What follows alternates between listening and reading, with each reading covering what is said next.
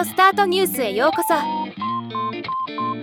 この番組はロボットスタートによる音声広告やポッドキャストなど音声業界の最新情報をお伝えする番組です。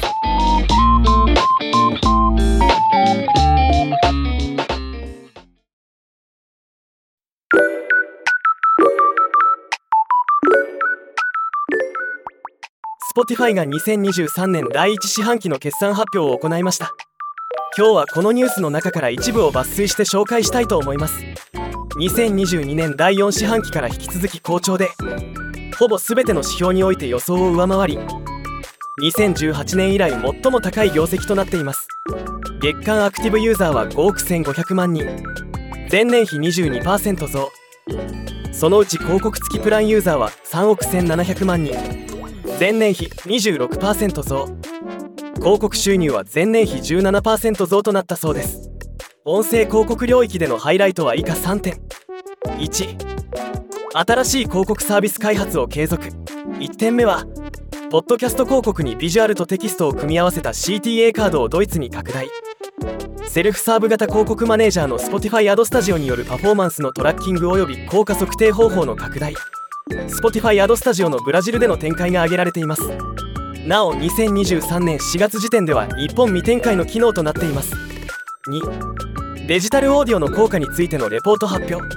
2点目は以前こちらでもお伝えしたソニックサイエンス Vol.2 を発表したこと。調査結果は人々は食事や仕事通勤や運動など日常のさまざまな活動の中でデジタルオーディオに触れていること。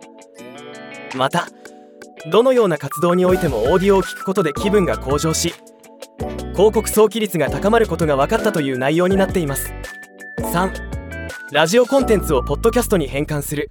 ブロードキャストトゥーポッドキャスト提供開始。3点目はメガフォンでブロードキャストトゥーポッドキャストをローンチしたこと。これによりラジオ放送局が既存の音声コンテンツをオンデマンドのポッドキャストコンテンツに変換できるようになりました。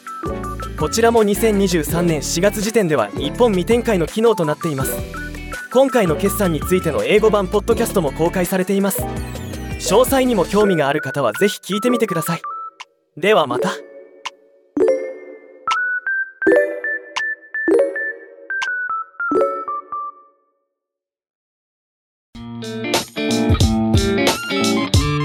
今回のニュースは以上です。もっと詳しい情報を知りたい場合「オーディオスタートニュース」で検索してみてください。